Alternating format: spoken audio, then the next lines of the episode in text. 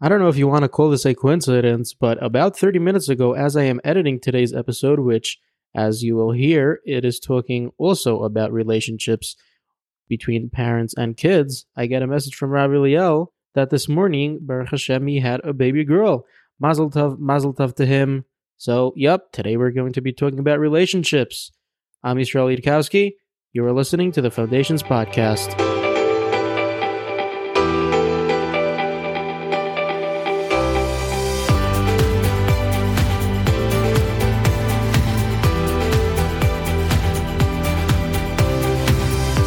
Okay, good morning, Yisrael.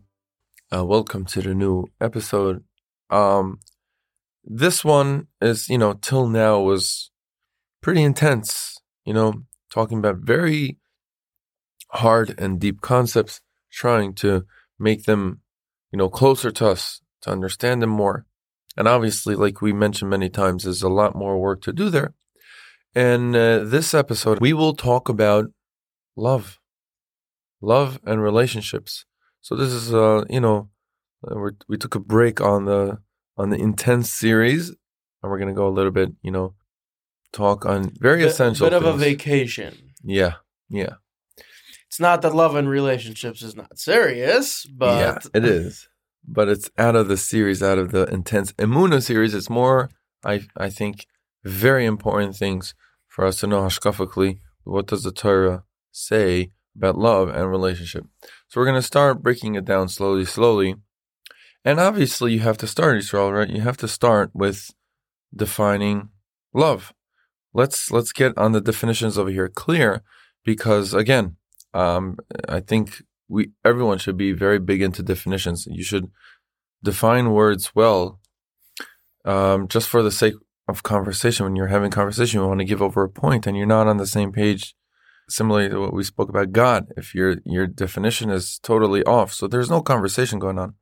So in love is also one of those words that everyone has these,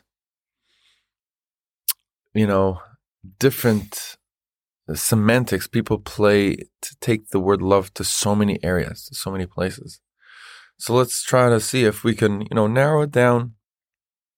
And Israel, what, what, what, how would you What's the definition of the word love? Ahava. I would say that the word love means a connection between two people or I mean not specifically people. I think the like there has to be at least one heart involved. One so, heart? There must yeah. be. There's like no you, love you between between love between a chair and a table. You could have love between a person and a table, or not even a person, just even like animal. Like two animals could mm-hmm. could love each other. An animal could love. So what what makes that know, magical love? That love a specific. You know, you have a dog that loves a specific toy or something. So there has to be at least one uh, life involved, but uh, it's basically a deep connection between two things. But um, when you're saying there must be a heart there, um, so how do you do that, love? Like meaning just having a heart. What ha- what is happening between those two two things? Yeah, that they're uh, deeply connected. Oh, very good. So you mean when you have two? That's precisely um, what we what we want to say here. The definition of love, love as itself means, like you said before, connection. Love is connection. Ahava is connection, but between two separate entities, between two separate things. Okay? When you have two separate things, right?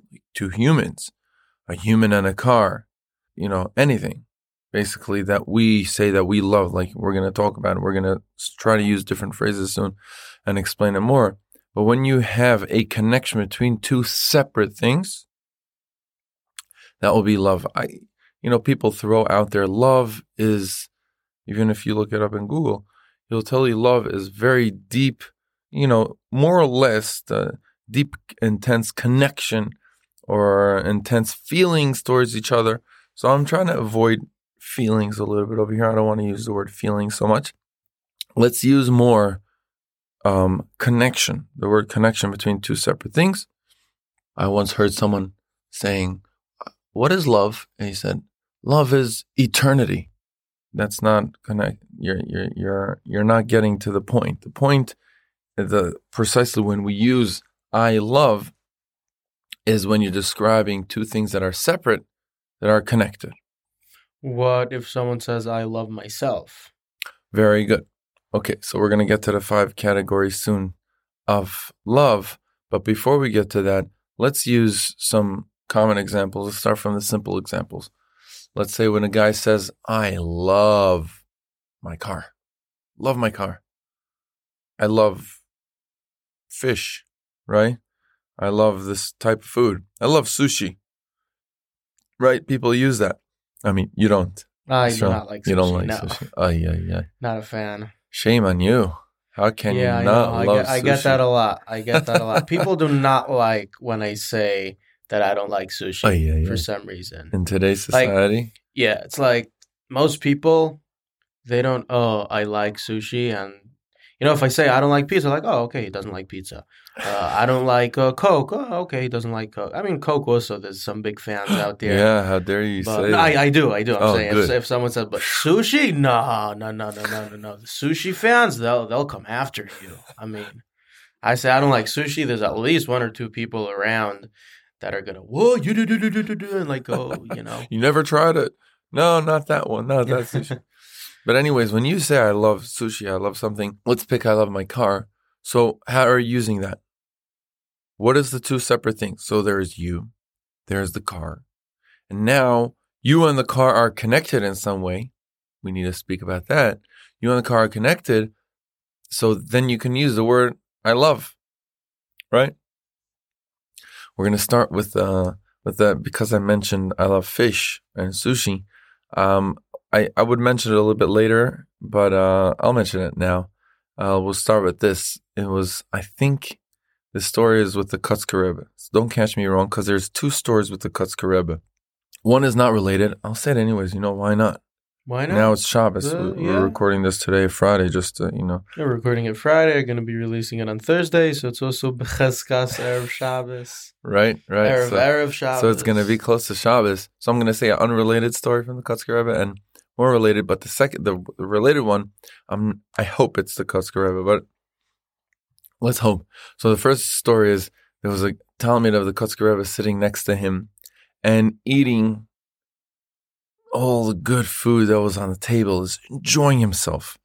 And every second he was saying, every other second he was between every bite, he was like, Likuvit Shabbos Kodesh.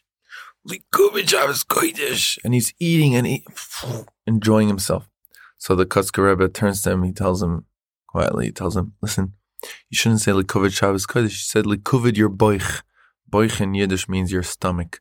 Likuvit your stomach. So don't play games over here eating a Likuvit Shabbos. He saw he was eating for his stomach and not for Shabbos. So that's kind of related to our topic, but let's go to the more related. And I hope this story is by the Kutzker Rebbe. Similar story. This guy sitting, he was eating fish, let's say salmon. He was eating a nice, good salmon. And he says, Oh, I love this fish. So he told him, You love the fish? If you love the fish, you wouldn't go to the ocean, take it out of the water, smash it in, head, in its head and kill it, skin it off, put it in the pot, boiling hot water, and take it, cut it into pieces, and eat it. If you would love that fish, you don't love the fish. You love your stomach. You love the taste, right? You love yourself. And now it sounds like a nice story and a joke, but there's something very deep in this idea. And that's what I want to bring when we're talking about love. Let's pay very close attention that, you know, with the fish, when you say, I love the fish, I'm connected, you're not connected to the fish itself. You're connected to your stomach. Let's take the Kutzker Rebbe as you love your boich, right? You like your stomach. So what does it mean you love your stomach? You and your stomach, which are two separate things for now, like at least your thoughts or your do, your deeds and your stomach, with the, the process of eating are two separate. And now you're connected to it. You're connecting to it. You're eating. You're enjoying it. You're mamash connected. Or your car, let's say. I love your car. Or, you know, let's say a guy has a dog.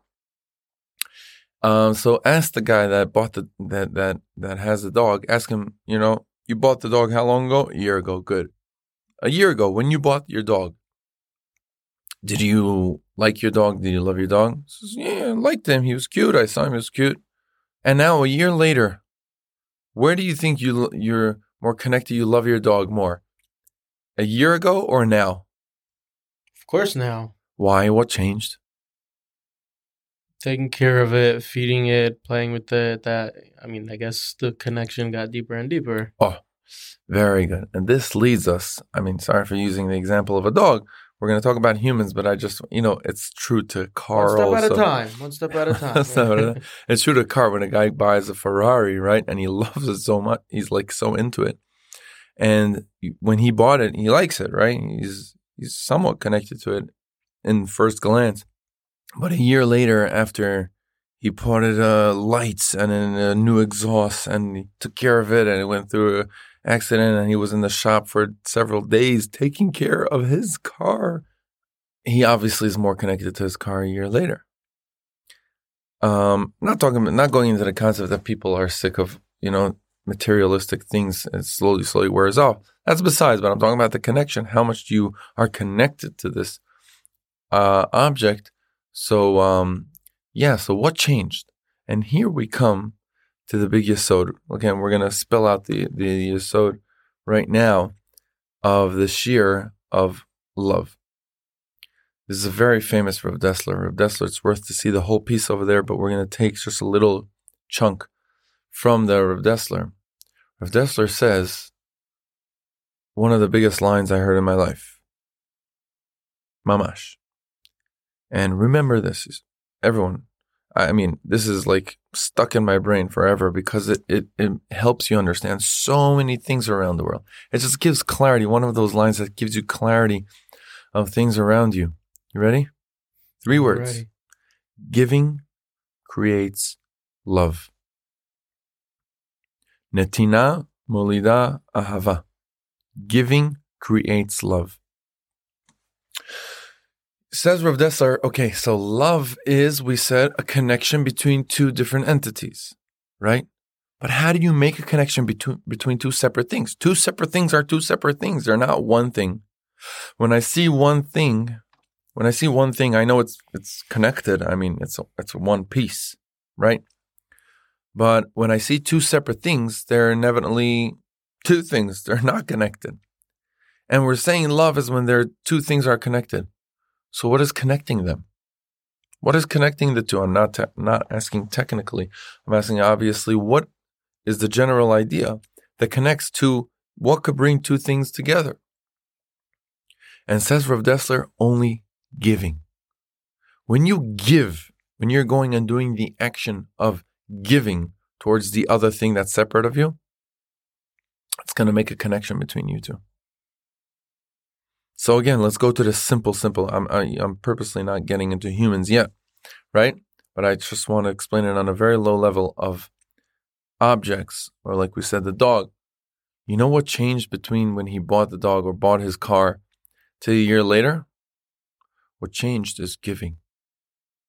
He was giving, right? He had to. He was taking care of his dog. He was feeding it, and one time he got sick, and he had to. And he takes him on a walk, and whatever he does with him, whatever.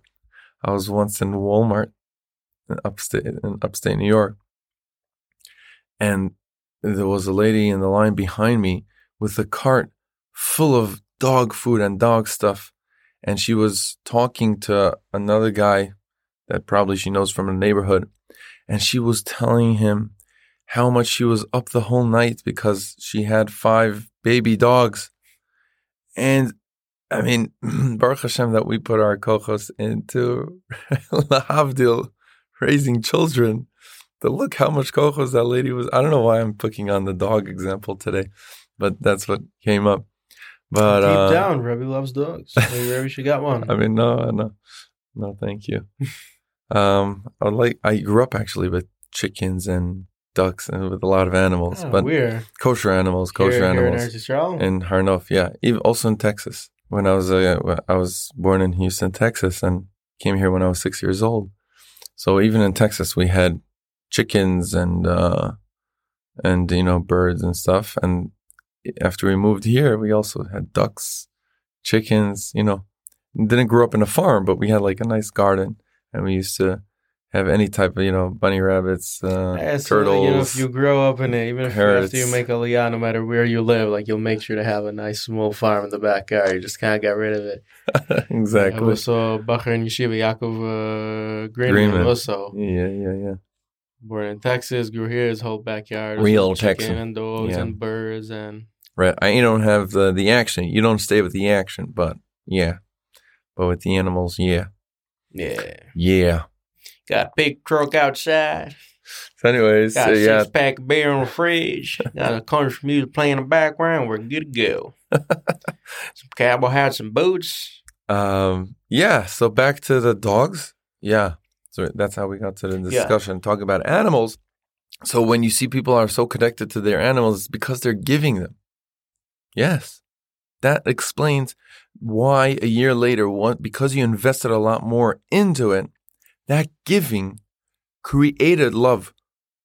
Giving creates love. Same thing with the car, right? Once you, when you bought it, you were like somewhat know it, you know, you liked it. But after you invested so much into it, you suddenly become more connected to it. Giving creates love. But what if, you know, sometimes that's, you know, people call it love at first sight. You know, you walk past this car shop and you see a car like, oh my gosh, I need that in my life. That car is, uh, I love that car. I need to get it right now. Like, uh, what, what, what happens there? It's like, it's not really love. Yeah. So about love at first sight, or like the word, the phrase falling in love, it's absolutely ridiculous. There's there's nothing into it because if you're saying love is a connection between the two, so again, maybe Uh, what happened in that first glance? What is it? What what just happened? Did you give anything? Why are you connected to this person? In what way are you connected? You know what you're connected to? You might be connected to to your own desires. Oh, you like it. You like that car. You like those looks. Right? So you're not connected to the person or to the car or, or anything, to the other entity. Nope. You're connected to your own desires. Yeah, that we know. People are very well connected to their own desires because they're they're filling them up. They do it. You know, once you again, if you invest in the wrong things, like we're, we're, we're saying also that if you invest, and we're not talking so much right or wrong, we're just saying a klal. Rav Dessler is saying a klal, that if you invest in something, you'll be connected to it. Right? If you go, you get a new job, right? And you work in this in this company, and you're like, so you know, you, you know you're just doing it to get your paycheck and get out of there, right? You won't be really connected to the work okay? Because you're not really giving there. You just want to, you know, take and get out of there. But once you're going to go to that job and you're going to do the beyond, right? You're going to put all you, you put your extra time into there. You really care about the place. You even tell your friends about it. Like, you know, you should join this, uh, this company that I'm working in. They're so amazing. And you're so into it. You're putting the extra effort over there. You're giving more than you're not there just to take.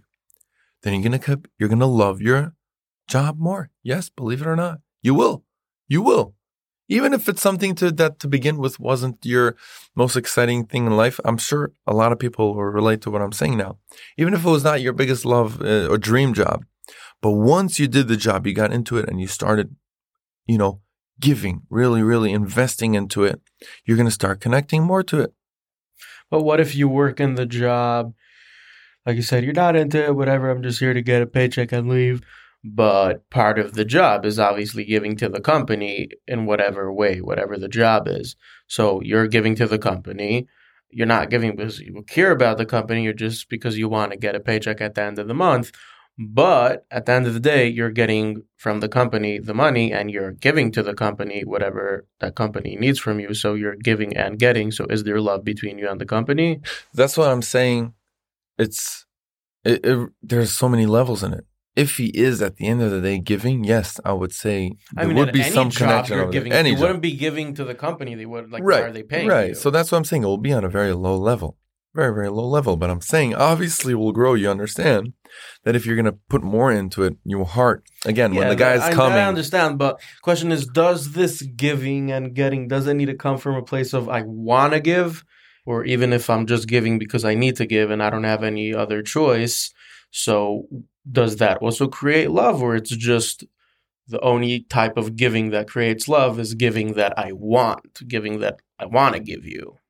Right, right. Uh, It's a good question. Very good question. But I think it goes hand in hand. And it's good you asked that question because it's going to even add a, another point to what we're trying to explain here. Yes, at the end of the day, I think even giving, no matter what, just from the act of giving, not that I think, I mean, that's where that's what says, just from the act of giving, that creates a connection. Okay. That's kind of a, like a, a law. Let's put it that way. But like when you're bringing an example of someone that he's he doesn't really want to give, on, like he's forced to give.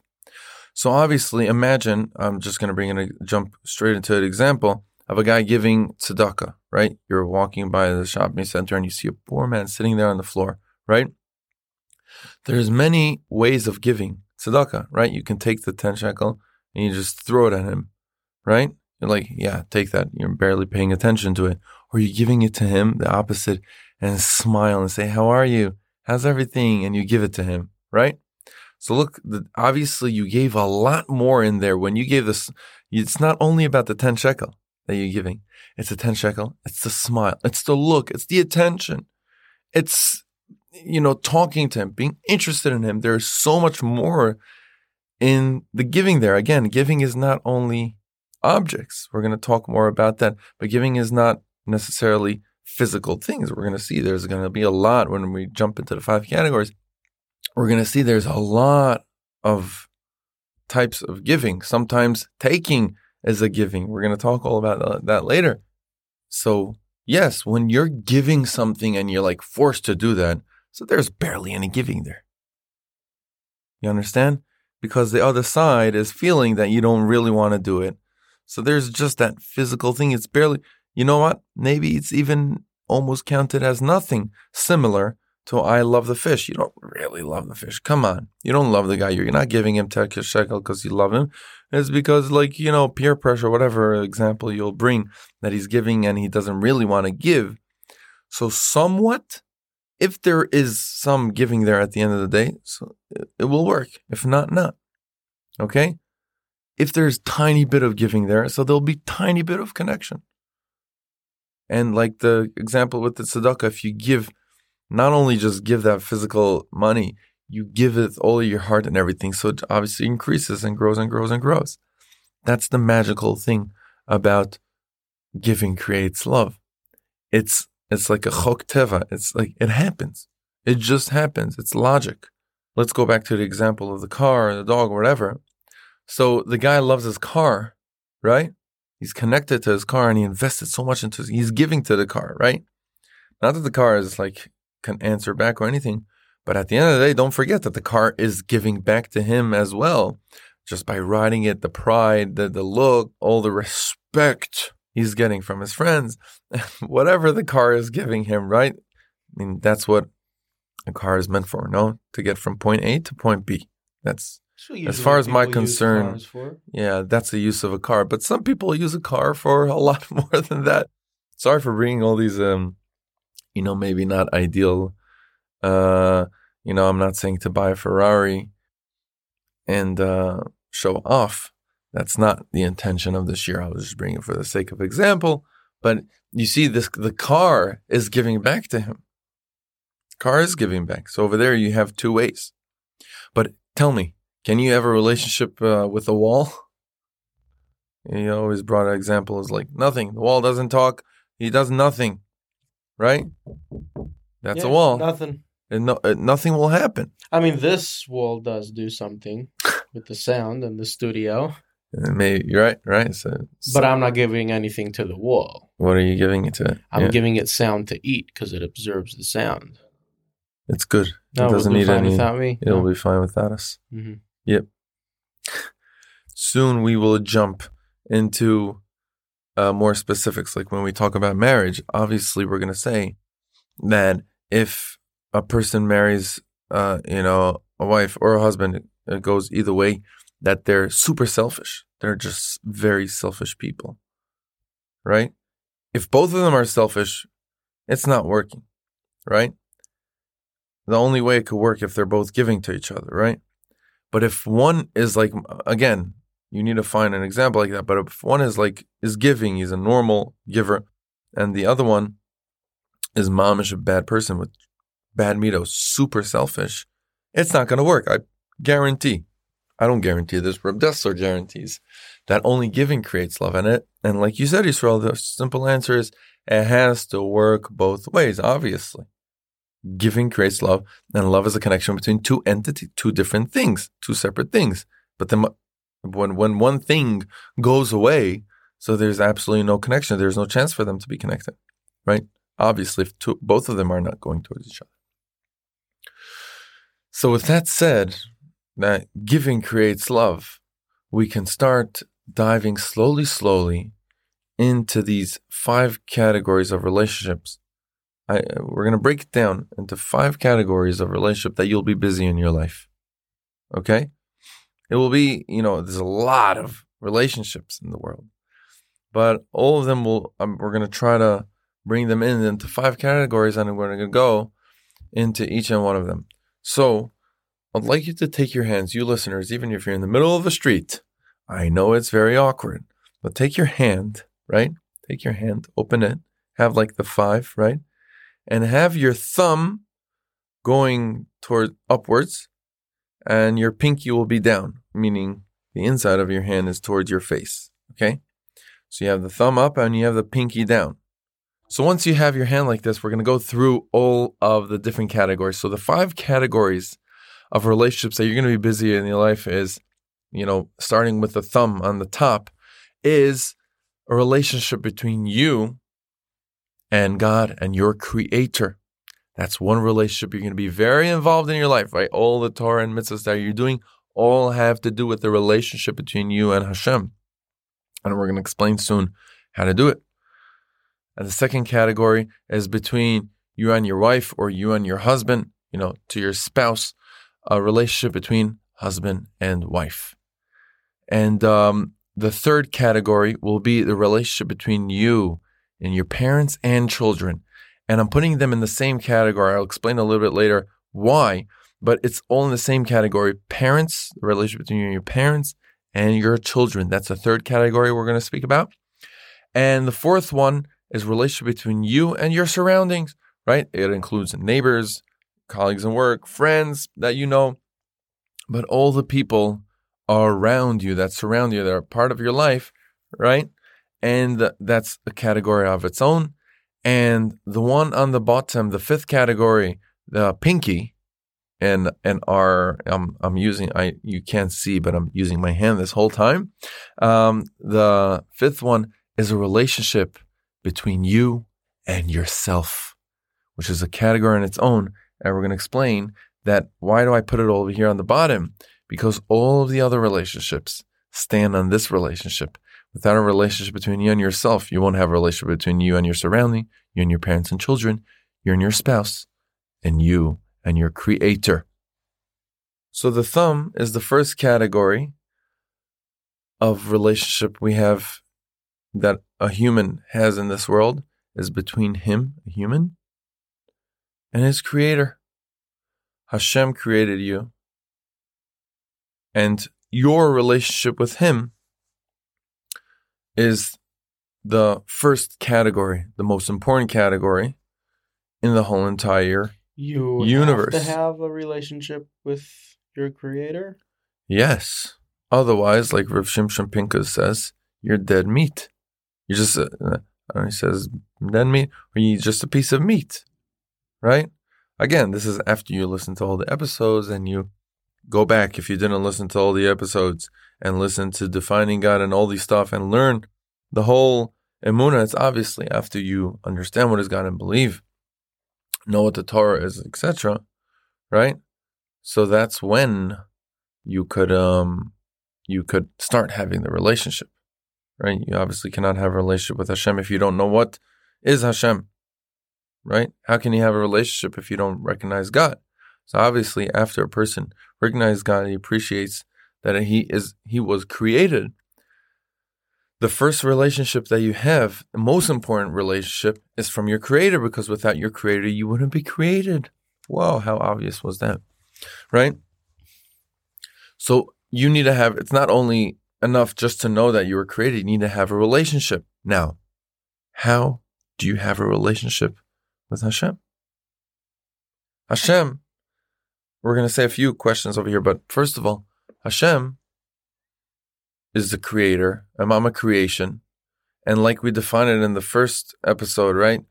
Uh, obviously, um, we we can we can never see Hashem or physically, right? We only can understand Hashem. But physically, even Moshe Rabbeinu, he, he, it's described as seeing the back of Hashem, meaning he got to the highest level of connection to Hashem, the closest uh, you could in this world of. He was the, he got to the highest Moshe Rabbeinu, panim el panim. It was in the highest form of prophecy. So prophecy is kind of the closest way of seeing Hashem, but it's not seeing obviously in a physical fashion. Obviously, if you know what's the definition of God, it never could be. So the simple question, it's a very simple question. I'm not asking any deep question over here.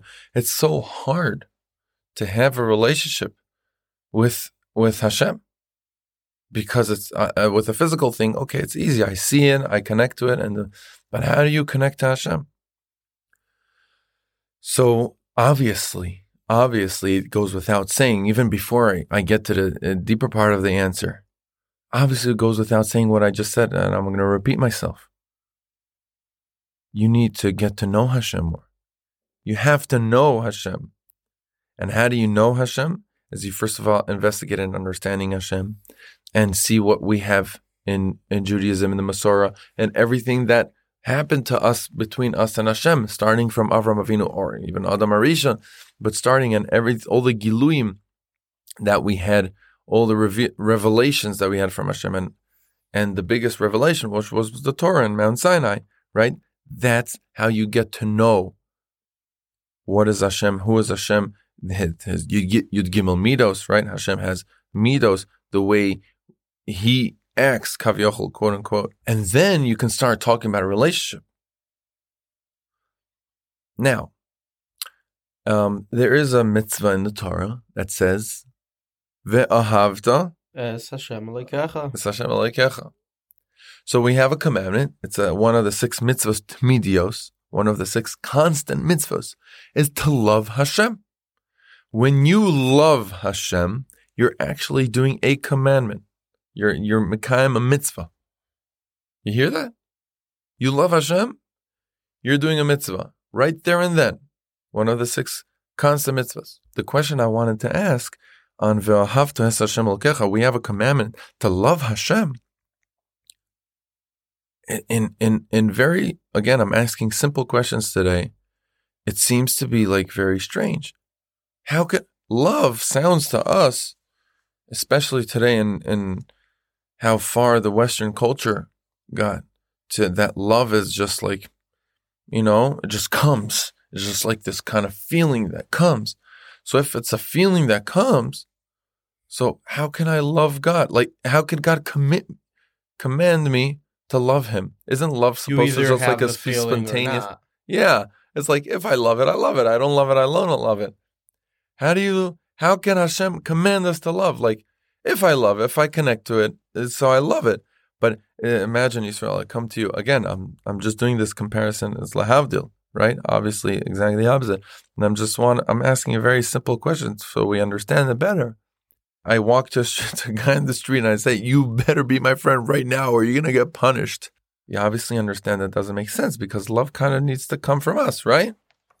So how could I, how could Hashem make a commandment of loving Him? It, it needs to be something that's built up. How could it be a commandment? Good question, no? Yep. You shall love Hashem. Uh, coming from Hashem. Lichora, love is something that needs to just come from us. The answer is continue the pasuk. What does the pasuk say after V'ahavta es Hashem Elokech? Everyone should know this because we say this two, or three times a day. ואהבת את השם אלוקיך. בכל לבבך ובכל נפשך ובכל מידך. Mm. What is בכל לבבך? With all of your heart. בכל נפשך. With all of your soul. אפילו נוטל נפשך, even if even you'll someone wants to kill you, you're gonna still love Hashem, right? It's referring to the Avodah Zarah and Shfichus Damim, right? That you would die also for these values Chol levavcha v'chol nafshecha v'chol me'odecha was me'odecha to all with everything you have. Everything you have, exactly. Your money, everything, right? Anything you own. So here in the pasuk, we have if we bring in the Yisod of Rav Dessler that we had before. Yeah? Now we can understand. Love is not, according to Rav Dessler, right? We learned love is not just this feeling that comes. Oh, I see this uh, this person, this friend. Boom, we're BFFs. Uh, we're best friends forever. Yeah, I love you. No, it doesn't work that way. Only if you gave, if there was giving involved there, right? Then you're gonna love. We're saying a big things, big things soon in the second category. When we talk about husband and wife, you're gonna see it's gonna be whoa. This will be a mind-boggling concept from Reb Dessler. Rav Dessler is saying, yes, yes. There's no just love that comes. Only giving creates the love. See where this is going? So now let's go back to Va'avta Hashem Elokecha. You know how you loved God? You know how would you do the commandment of loving God? If you if you're putting your soul, you're giving Hashem your your everything, your thoughts, all your wills, you're giving, you're doing it towards God's will. You're giving, you're, you're willing to give your own life to God, just by willing to giving. You're willing to give anything you own because you appreciate what that Hashem gave it to you, and you're willing to do that. You're giving Hashem. You're giving your time. You're willing to give up your time, everything. You're giving to will. You're willing to give up everything for Hashem, if you're on such a high level of giving, then you, then you could mekayim the commandment of loving God, because you will love God because you gave God, and giving creates love. Now, obviously, I mean, obviously, everyone will have the question, but, but God doesn't need it. Again, go back to the first episode. Sorry for referencing it so much, and the second one. Sorry, more the second episode of the purpose of creation of that we explain. Obviously, God doesn't need it, need need as us because He's not human. Humans they need, but when we we could still give God, and um, that's it's still not that God needs it. To more further explanation, go back to there. Hey everyone, I'm interrupting this wonderful conversation to let you know about a fantastic, one of a kind book that ArtScroll has recently published titled on the shoulders of giants. Rabbi Shmuel Bloom, who was involved in leadership positions in Agudas Yisrael for over five decades, takes us behind the scenes to gain a unique understanding of Das Torah in all its glory. Rabbi Bloom met with Gedolei Yisrael at Moetzes Gedolei HaTorah and in quiet, urgent conferences. He chatted with them in cars and on Shabbos afternoons at conventions. He shares with us stories, many of them not widely known, of generations of greatness, from the Chafetz Chaim to Rav Aaron Kotler and Reb Moshe Feinstein, from the Ger Rebbes and Reb Aaron Leib Steinman to Rav Dan Segal and dozens and dozens more. We also meet the Jewish people's Askanim. We are amazed by first-handed stories of Mike Tress and, of course, the incomparable Reb Moshe Sherer. In his years in Aguda, Rabbi Bloom also met with the highest echelons of the U.S. government, and he shares his behind the scenes understanding of great political events and movements. It is a book you definitely should not miss. Get a copy today at artscroll.com, Amazon, or at your local Jewish bookstore. On the Shoulders of Giants by Rabbi Shmuel Bloom. Get your copy today. I would also like to let you know that every few weeks throughout the Back to Basics program, we are going to have a Q&A with Rabbi Liel Shalom. So if you have any questions or just want to get a little bit more clarity, send us your question to jewishfoundations at gmail.com. That is jewishfoundations at gmail.com. Every Q&A, we are going to give away one free copy of the amazing book On the Shoulders of Giants. So send us your question to jewishfoundations at gmail.com for a chance to win the amazing book On the Shoulders of Giants. And now, let's get back to the show. So, Now, according to Rav Dessler, now you can understand this whole commandment. How could Hashem command you to do that? Well, giving creates love. When you are busy your whole entire life giving to Hashem, giving your soul, giving your money, giving any, you're willing to give your whole entire life to Hashem, right? So giving creates love. Mimela, you're gonna uh, automatically, you will be connected to Hashem. You will have that relationship with Hashem because you are giving. And, and, and I dare to say this because of Rav Dessler, meaning I'm saying in my words, but also Rav Dessler says this. You cannot have a relationship with Hashem without giving. That goes without saying. If a guy says, you know, I'm I'm religious in, in my heart, ani dati balev, I'm in the heart, yeah, I believe, I believe. And he's not taking action. He's not actually doing any giving, any real giving. Again, maybe maybe just saying Anidati Balev is some sort of it's, it's giving, It's obviously, I but mean, it's I very- think it's it's very great because it's Mekayim v'afta es Hashem Elokecha b'chol levavcha, but what's with b'chol nafshecha b'chol modecha? right, right. So I don't want to go I, again. I don't I know, know, obviously, it's better than someone who's like, nah, I don't care about God. hundred percent. Now, how do we know that Hashem loves us? That He has that the relation. Remember, you mentioned before the relation needs to be both sides. How do we know that Hashem loves us? The fact that you're alive, Exactly. Hashem is inevitably giving to us. He, everything is giving. It started from giving. By creating us, He gave us everything. Everything.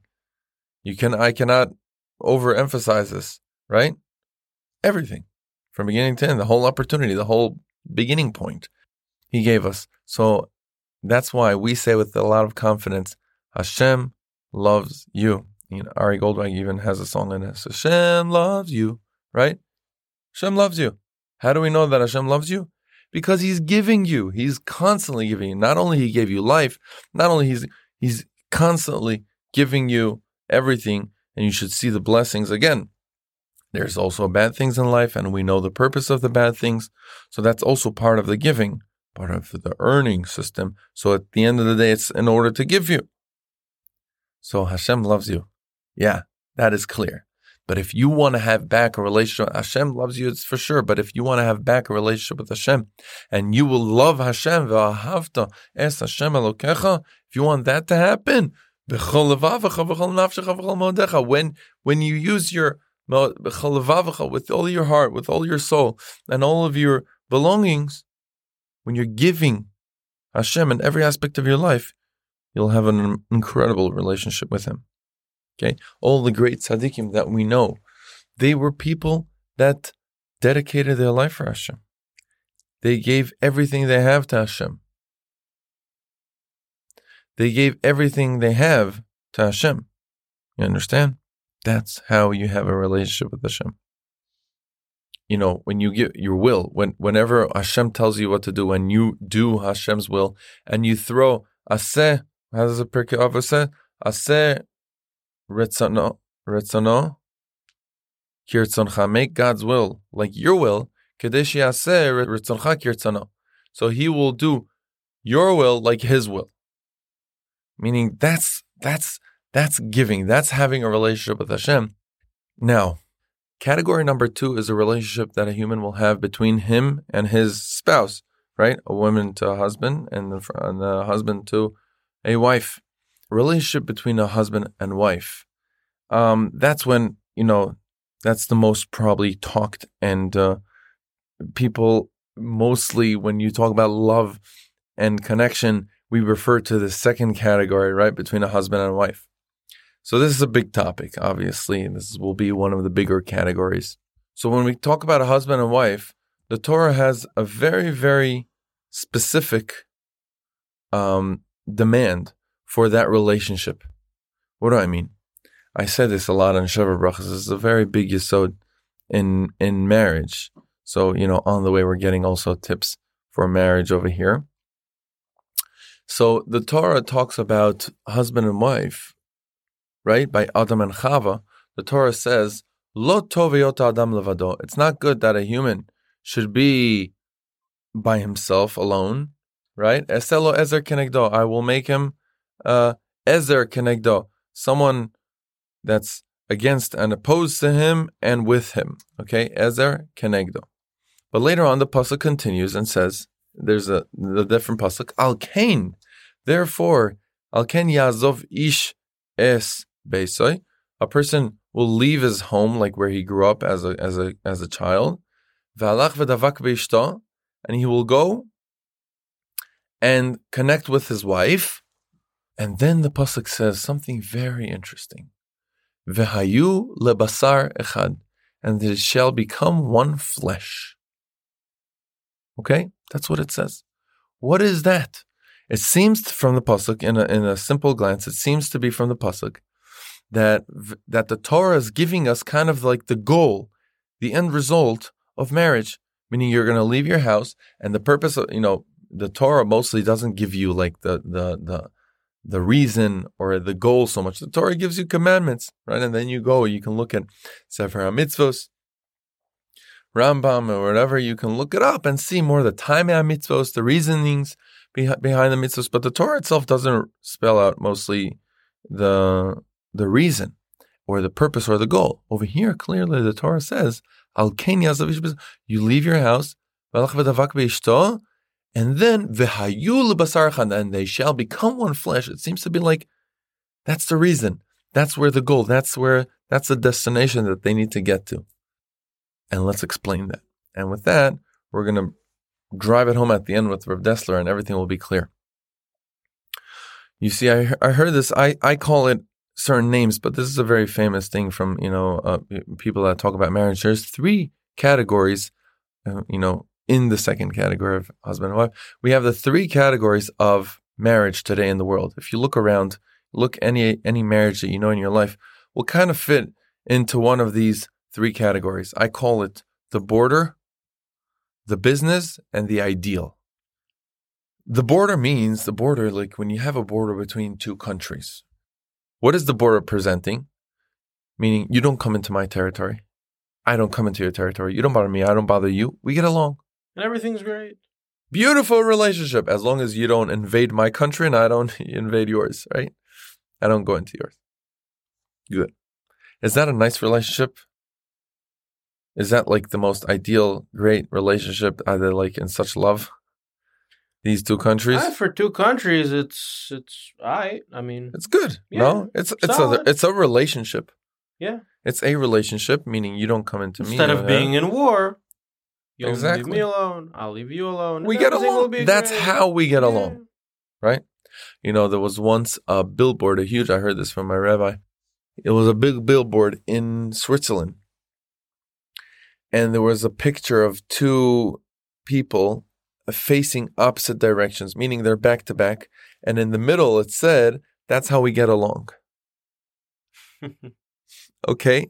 So there, there is a type of relationship that as long as you don't bother me, I don't bother you. That's a very basic form of a relationship, right?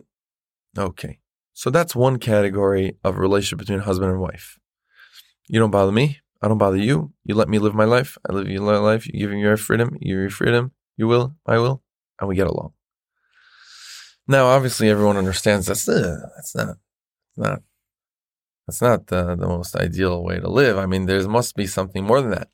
So that's why you have the second category is the business. What is the business? Like business partners. When you, when if me and you are opening a company right now, Israel, right? So we sign a contract. We made a we make a contract. Let's say you're very good at um and at the computers, at the at the data, and building the software for this company.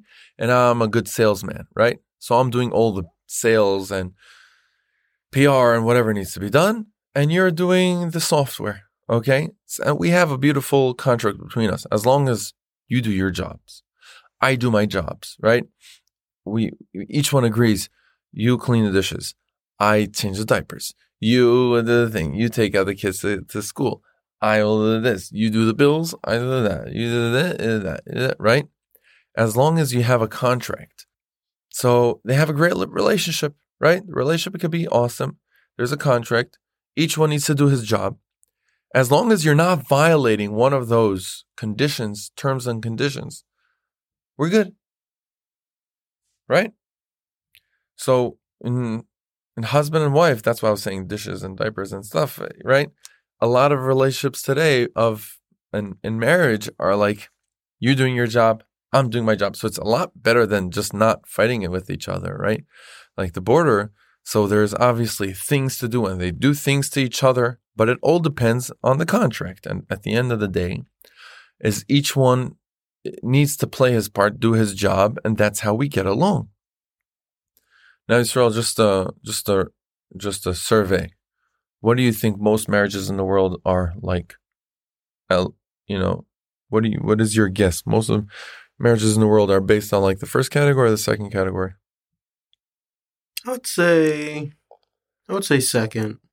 You get the second category, mostly business, right? Yeah, She it's kind of I'll give to you and you give to me, kind of a two two way street. right. You know, so you know, there's a lot of you look at uh, these books on big, you know, relationship experts in the non-Jewish world. Obviously, I'm talking, and that's kind of you know, you see the main points that they talk about is kind of you know a two-way street. You know, if you want tomorrow night, you want your wife to allow you to go to the casino with some friends. So make sure for tonight, make sure to wash the dishes and do the laundry. And this way, she'll, oh, so nice. Okay, okay, I'll allow you. Kind of, you know, give to get and get to give. Perfect example. Yeah. Going to the Um, you know, kind of like a two way street. I, I would say that that is that is the most uh, the most common uh, relationship between Right. husband and wife. right, right. In the first category, it's pretty bad. Yeah, yeah. I believe not- that there's I mean, there are, yeah, there there are definitely, definitely are, a lot. But, There but is. nah, but yeah, but harder to find. Meaning a lot of, I, I would say that I'll, as soon I'm going to bring a nice, cute little story, but I'll, uh, that, ha- that I experienced. But, um, a lot of the relationships out there in the world, many, many of them will start in the business, then it will get worse and it will go kind of into the first categories. Okay, fine. We'll, we'll, we don't want to destroy this relationship. So, but like, just don't bother me. I don't bother you. And they settle in that, you know, so sometimes it can start in the business and also go into the border. This is a thought I had not long ago. It's a little chiddush, but could be. I, again, I, I don't know. I can't know which, how all the marriages in the world go, but you know, the, the feeling is that most people are in the middle, in the second one, right? If not in the first one. So that's the business relationship. Now, the Torah is demanding from us something more than that. Then that's what I call the ideal. It's something that most of the world didn't hear about, but our Torah explicitly says it right at the beginning. The relationship between a husband and wife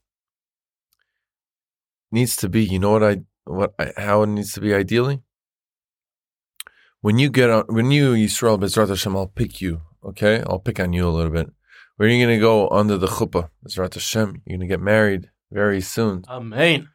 When you when you're gonna be under the chuppah, and I'm just gonna pick now a, a name of a wife of yours, okay? If you don't mind, just for the sake of example, Yisrael and let's say Sprinza.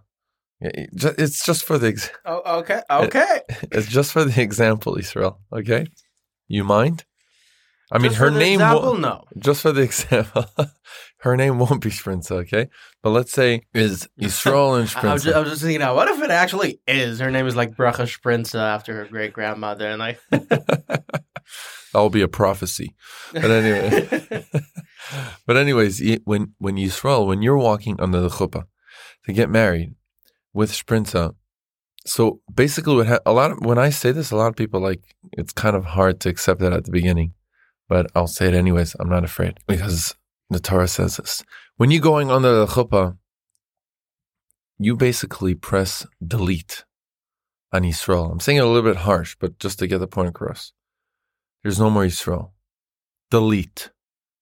You're not right. For the last 22 years, you've been raising Yisrael. You fed Israel. You took care of all of his needs. You ate. You enjoyed. You went to. You did your bucket list. You all Yisrael, Yisrael, Yisrael, Yisrael. Right. That's what you were taking care of the last 22 years. When you're walking on a chuppah, under the chuppah, metaphorically, don't actually press delete on yourself, but metaphorically, you press delete on yourself. Boom. there's no more Yisrael. And Sprinza does the same thing when she's walking She also to the presses delete on Yisrael. no, not on Israel. Sprinza, for the last also 22 years of her life, was doing the same. And she presses delete on Sprinza. When you're walking under the chuppah, there is no more Yisrael as separate, there is no more Sprinza as separate. There's a new human that's being created there under the chuppah called, Yisrael Sprinza. very good, Yisrael Sprinza. You need to say it like fast. It's like, Yisrael Sprinza. yes, Sprinza. If you want, if that's a good nickname for you, go for it. That's what happens. What is the one of the brachas that you say under the chuppah? I'm kind of guessing Rebbe's going to go with Yotzer Ha'adam. Very good. You're good, Israel. Baruch Hashem Elokeinu melech yotzer ha'adam.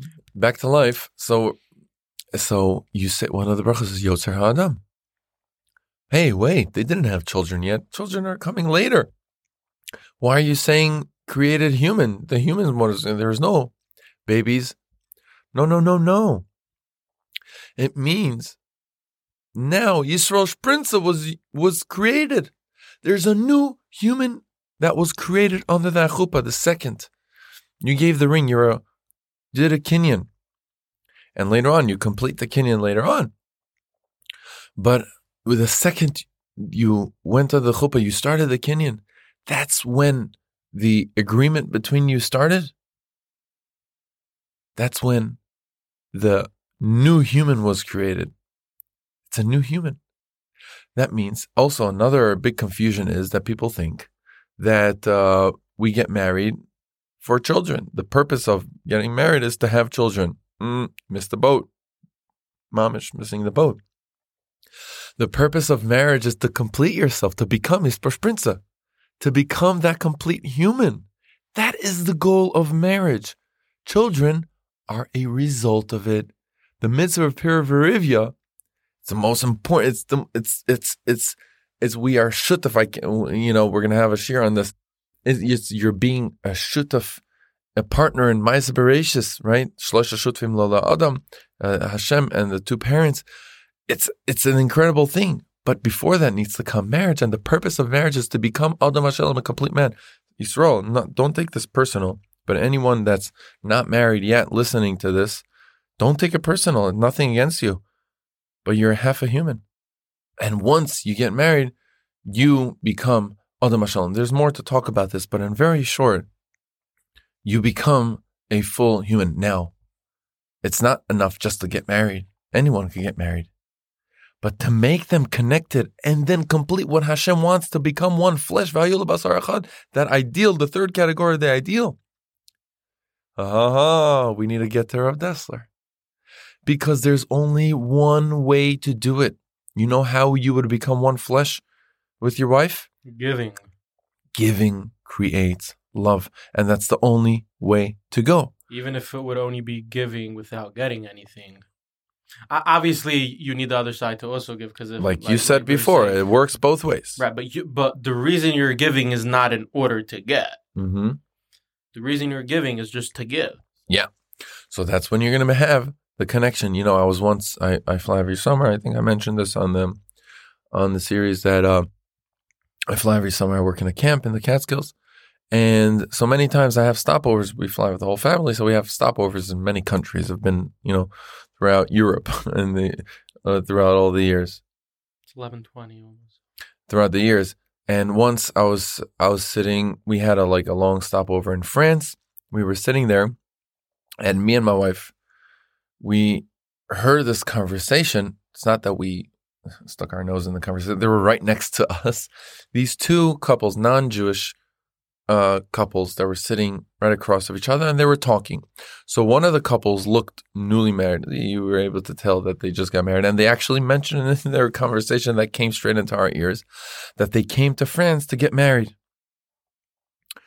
And they were schmoozing, talking with the other couple that uh, in the conversation, I heard that they were married like for like three years, three, four years. And they're having this conversation. They're talking about marriage. And in the conversation, the couple that's married for a few more years tell the newly married uh, couple, they say, well, yeah. And they were, they were saying it half joking, but it was also some uh, But seriousness. half joking. It was half joking. So they were telling the newly married uh, couple, well, enjoy it now because it just goes down the hill from now and on. And me and my wife like look at each other when we heard this line. And um, I know he's half joking, but there is a very big truth in it. And that's horrible. According to Rav Dessler, it should be exactly the opposite.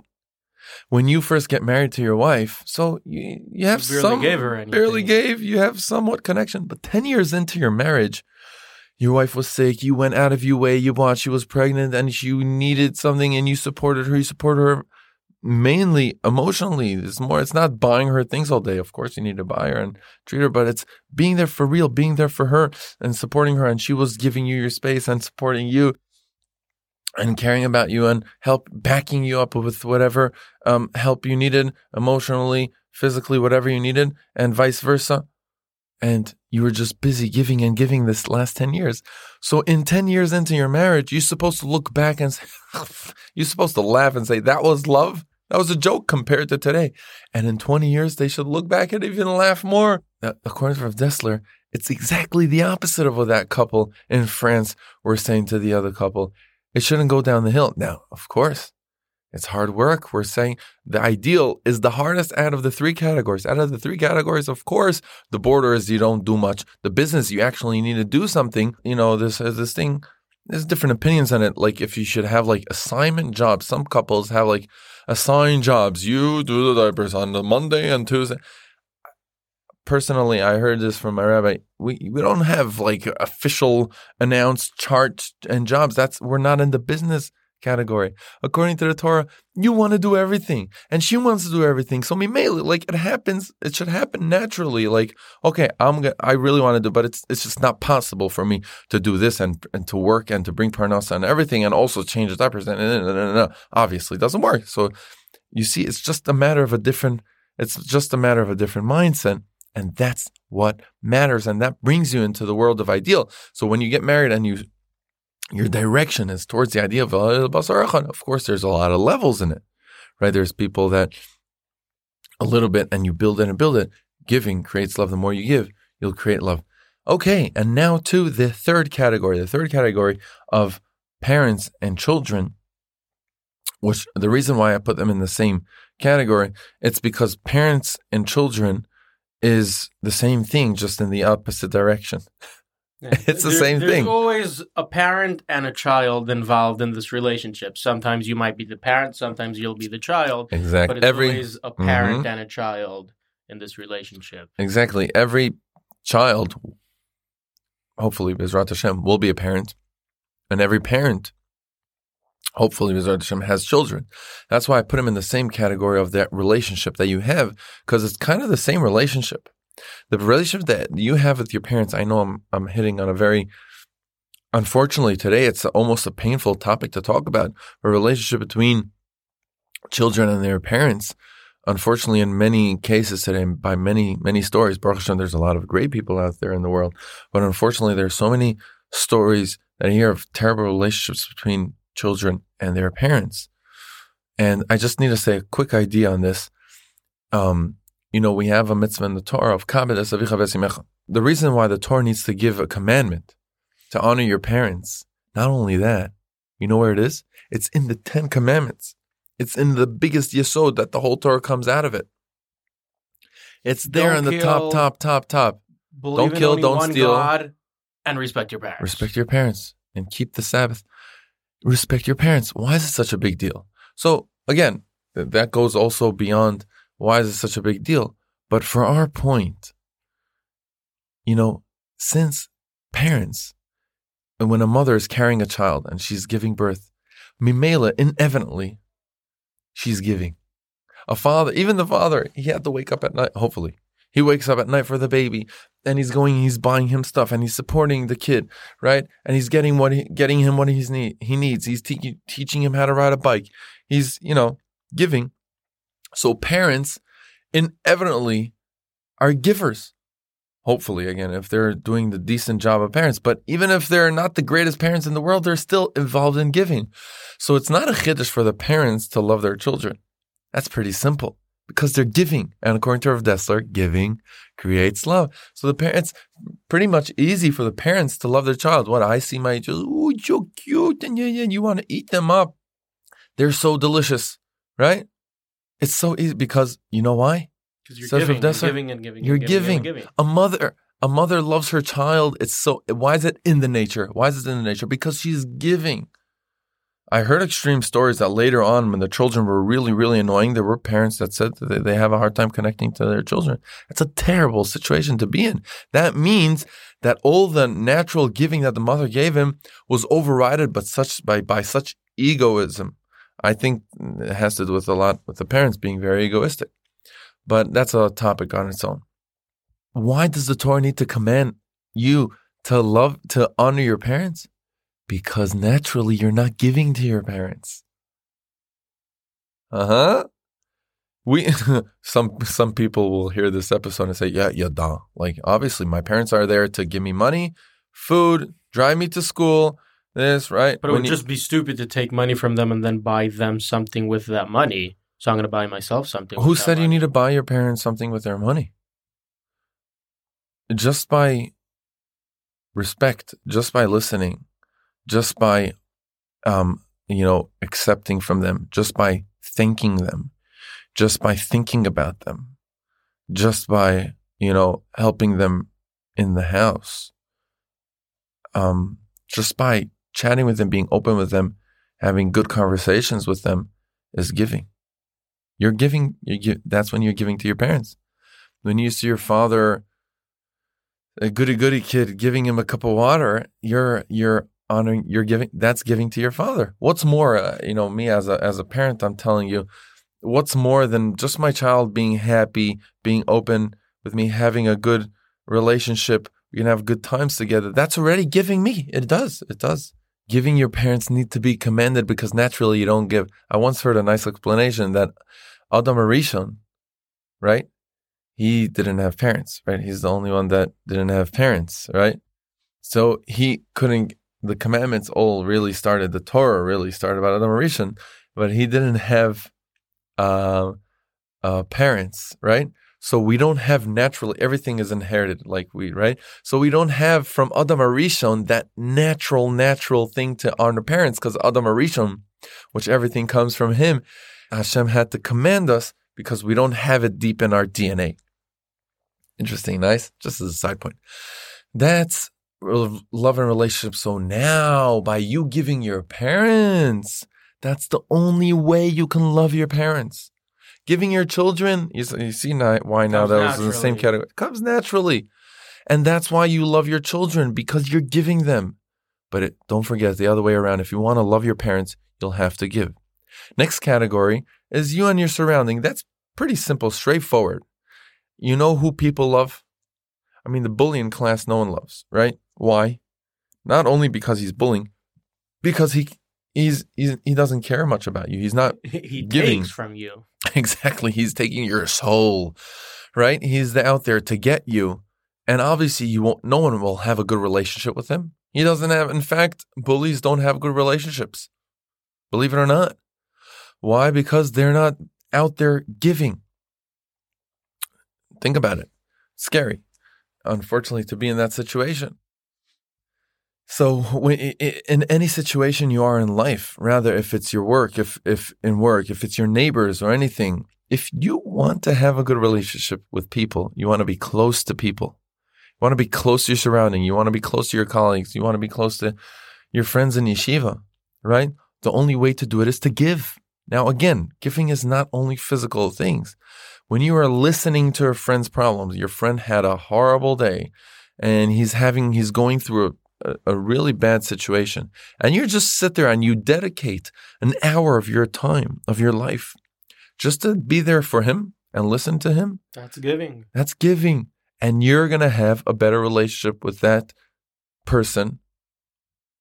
Inevitably, that's what's going to happen because the law is giving creates love. Now, that brings us to the fifth one. And the reason, if you remember at the beginning, I told you to hold your fingers, and the thumb was on the top and the pinky is on the bottom. And the last category, like we said before, the last category is the relationship between you and yourself. You and yourself. Now, why do I put it on the bottom? Because that's kind of the foundation. If you don't have a good relationship with yourself, you won't have you won't be able to have a relationship not with God, not with your wife, not with your parents and children, not with your surrounding. That's why I kind of like again, this is like I just made up this order, but just to add this point, how important it is to have a good relationship with yourself. All the re- other relationships stand on that. Why? What does it mean to have a relationship with yourself? To have a relationship with yourself is, first of all, on the basic level. Again, I'm saying it, talking to myself. We all struggle with this. Giving yourself good sleep, good health, good food, health, being healthy, being clear in mind. Uh, I think I kind of asked this at the beginning. I'll ask it again now mm-hmm. that uh, we got to this topic, but we said that you need the two sides to give each other between you and yourself, what are these two things that each one of them is giving the other? Very good. Excellent question. So over here, there is two things, believe it or not. You know how people use the phrase, he's disconnected from himself or he's disconnected from reality, disconnected. That means there is your, your ideal, like where you want to be, right? And there is what you are actually doing. You know, one of the things that brings to depression today, they explain, is when you don't meet your expectations. You had expectations. You wanted to be successful A, B, and C. You wanted, when you were 30, to have already a company. You had this life dream. And once it totally failed and you're in the opposite situation, let's say, that brings you into depression when you don't reach your expectations, right? When you reach your expectation, it actually brings you happiness. So that's the two parts of you. There is what you want to do the ideal, right? Whatever the ideal is. Again, a person with values of Torah, his ideal is like to be close to Hashem, to do the right thing, to be a good person, right? That's the one part over here. The other part is what you're actually doing, right?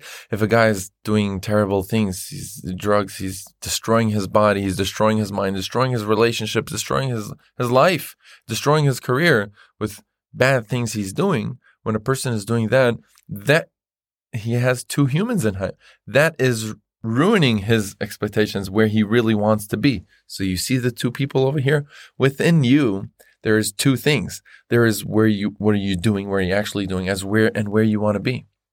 So if, so obviously the good relationship, if you want to connect those two together, meaning what you're doing and where you want to be, which are two different people. We all have dreams. You have dreams, right? So that's a different person.